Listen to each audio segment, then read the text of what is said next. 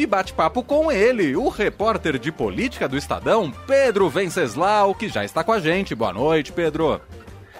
Boa noite, Emanuel. Boa noite, é, Leandro. Boa noite a todos. Você até esqueceu o nome do Leandro, tanto tempo que ele estava de férias, pois, não é, Pedro? Pois é, muito tempo. Foi 15 dias só. Ele pensou pô. na Bárbara, pensou um monte de gente. Falou, é Leandro mesmo?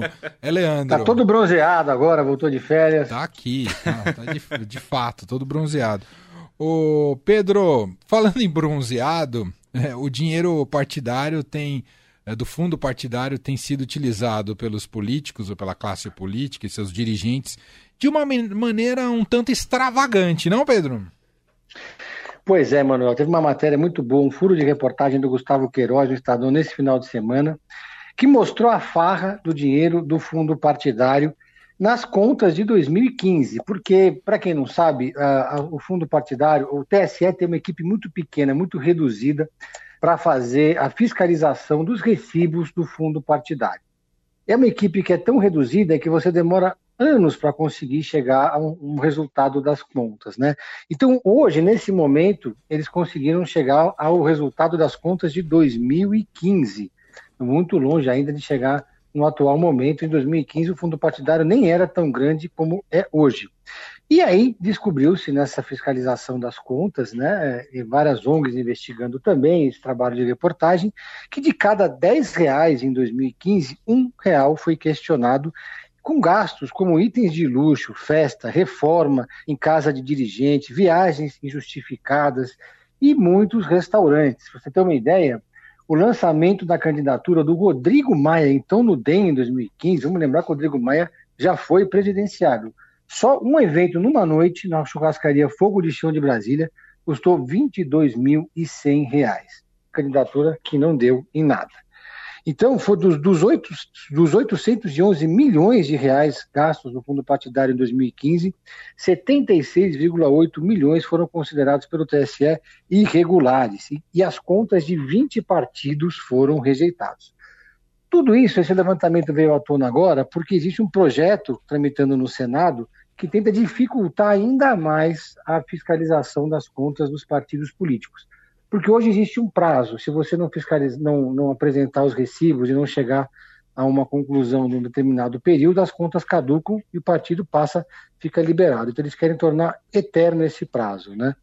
Então, é, descobriram, por exemplo, que o PROS gastou 3 milhões e 100 mil reais com a aeronave, para comprar uma aeronave. Tudo isso para o presidente do partido, Eurípides Júnior, se deslocar da sua base até Brasília. Né?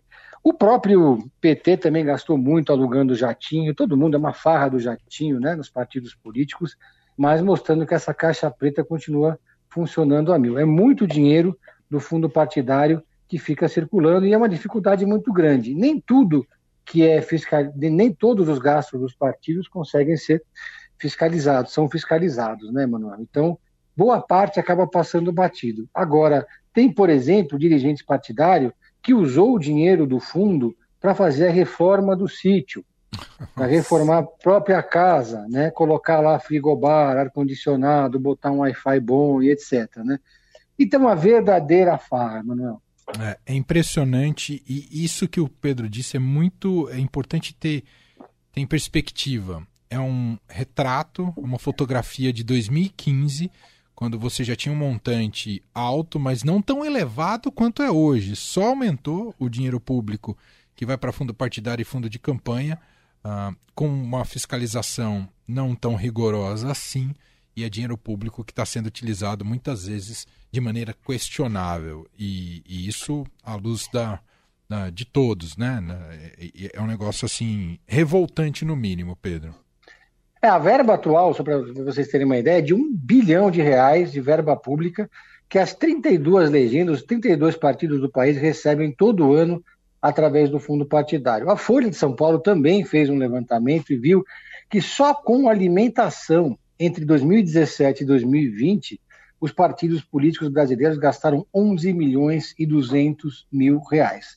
O Republicanos de Sergipe, por exemplo, só num evento gastou 31 mil reais para comprar hambúrguer e refrigerante para uma convenção estadual do partido. Então, eu, eu, eu tive recentemente, é, agora na semana passada, teve um evento que o Luciano Bivar organizou, é, do União Brasil, que é o partido mais rico do país, para fazer um pré-lançamento da pré-campanha do Luciano Bivar. E, na verdade, era um evento que é para marcar o apoio do Rodrigo Garcia ao Luciano Bivar.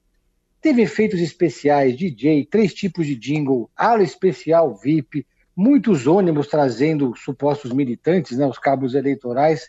Teve efeitos com fumaça, uma, assim, um negócio nababesco. E só aquele evento, numa tarde, três horas de evento, custou 400 mil reais. Aí você tem uma ideia de como é ter um cofre, a chave de um cofre desse na mão no período de campanha, né? E eles precisam gastar, né, Manuel? Porque se não gastar, tem que devolver o dinheiro e aí gasta desse jeito, né? Esse dirigente que eu falei é o Adilson Barroso. É o Adilson Barroso, que é o ah. presidente do, do Patriotas, que foi que gastou uma grana preta ali para fazer a reforma da sua chácara, né? Então, veio lá e agora a chácara está muito confortável, ele pode receber os correligionários na sua chácara tranquilamente, mas pode receber também os familiares, os amigos, fazer um bom churrasco. Tudo isso com o meu, com o seu, com o nosso dinheiro, né, Manuel? É isso. Ah, só antes de passar aqui para o Leandro, é, é, importante ter isso. É evidente que houve muita corrupção quando os partidos eram financiados por empresas. Né? E essa relação a gente já viu que também não deu certo. O que não significa que resolveu o fato do, de ser financiado com dinheiro público. É muito achar que pronto, agora está tudo certo. Isso, isso que o Pedro está trazendo aqui, que o Estadão foi investigar, demonstra que a farra continua, seja verba pública ou privada. Fala, Leandro. E só, só para ah, finalizar diga, diga. Esse, esse tema, o TSE faz muito tempo que demanda um investimento maior para fazer a fiscalização, para aumentar o time de especialistas, de técnicos, né, no seu, no seu, no seu, na, na entidade, na organização, para fazer essa checagem. Hoje a equipe é muito pequena, todos esse, esses, esses recibos ficam numa caixa preta que fica dentro do TSE em Brasília, na sede do TSE, tudo manual, tudo papel, não está digitalizado, uma, um esquema muito assim rudimentar que tem para fazer essa fiscalização. Então, é, depende muito de ONGs, de, de, jornalistas fazerem esse trabalho investigativo, porque dependendo dos técnicos, muita coisa passa batido. Bom, o Pedro citou há pouco o Rodrigo Garcia, presente lá na, na, no evento do Luciano Bivar.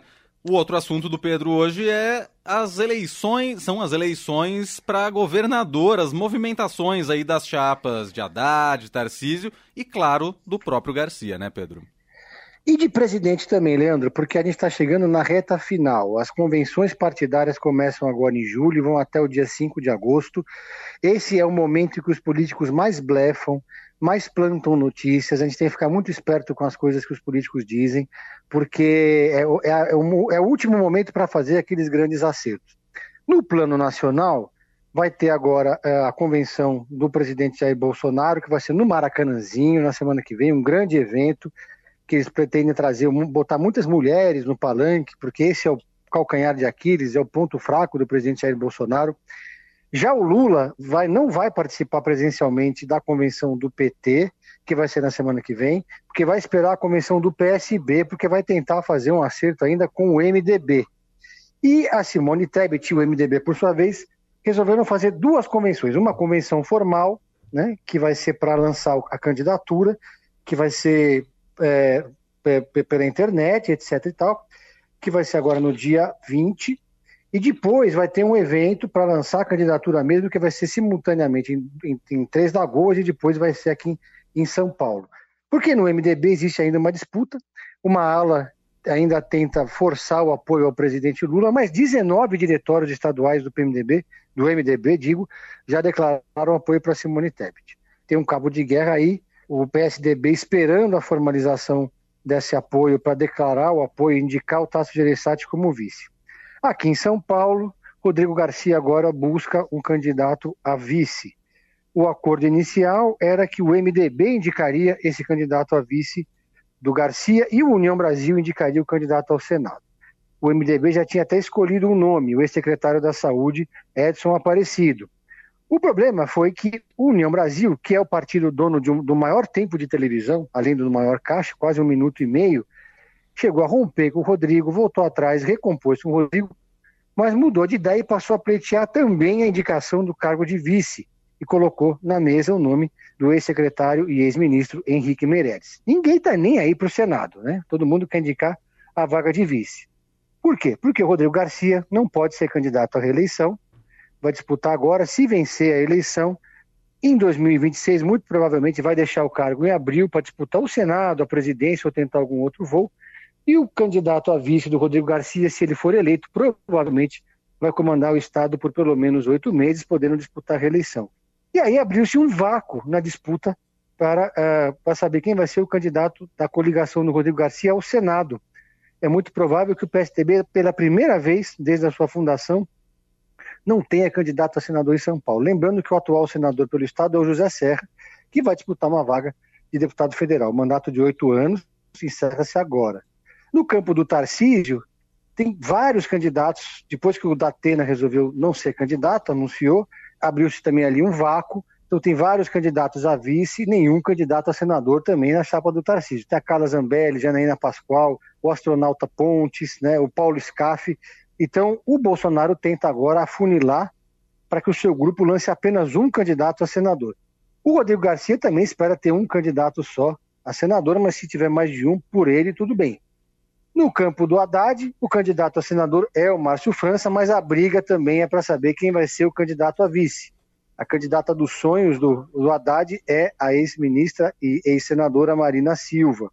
Mas o PSOL é, reivindica essa vaga de vice. Tudo que o Haddad não quer é que o PSOL indique a candidata ou o candidato a vice, porque ele precisa de um nome mais ao centro para sinalizar e ampliar um pouco o eleitorado botar um candidato do PSOL na chapa do Haddad significaria conversar com convertidos, tentar converter os já convertidos.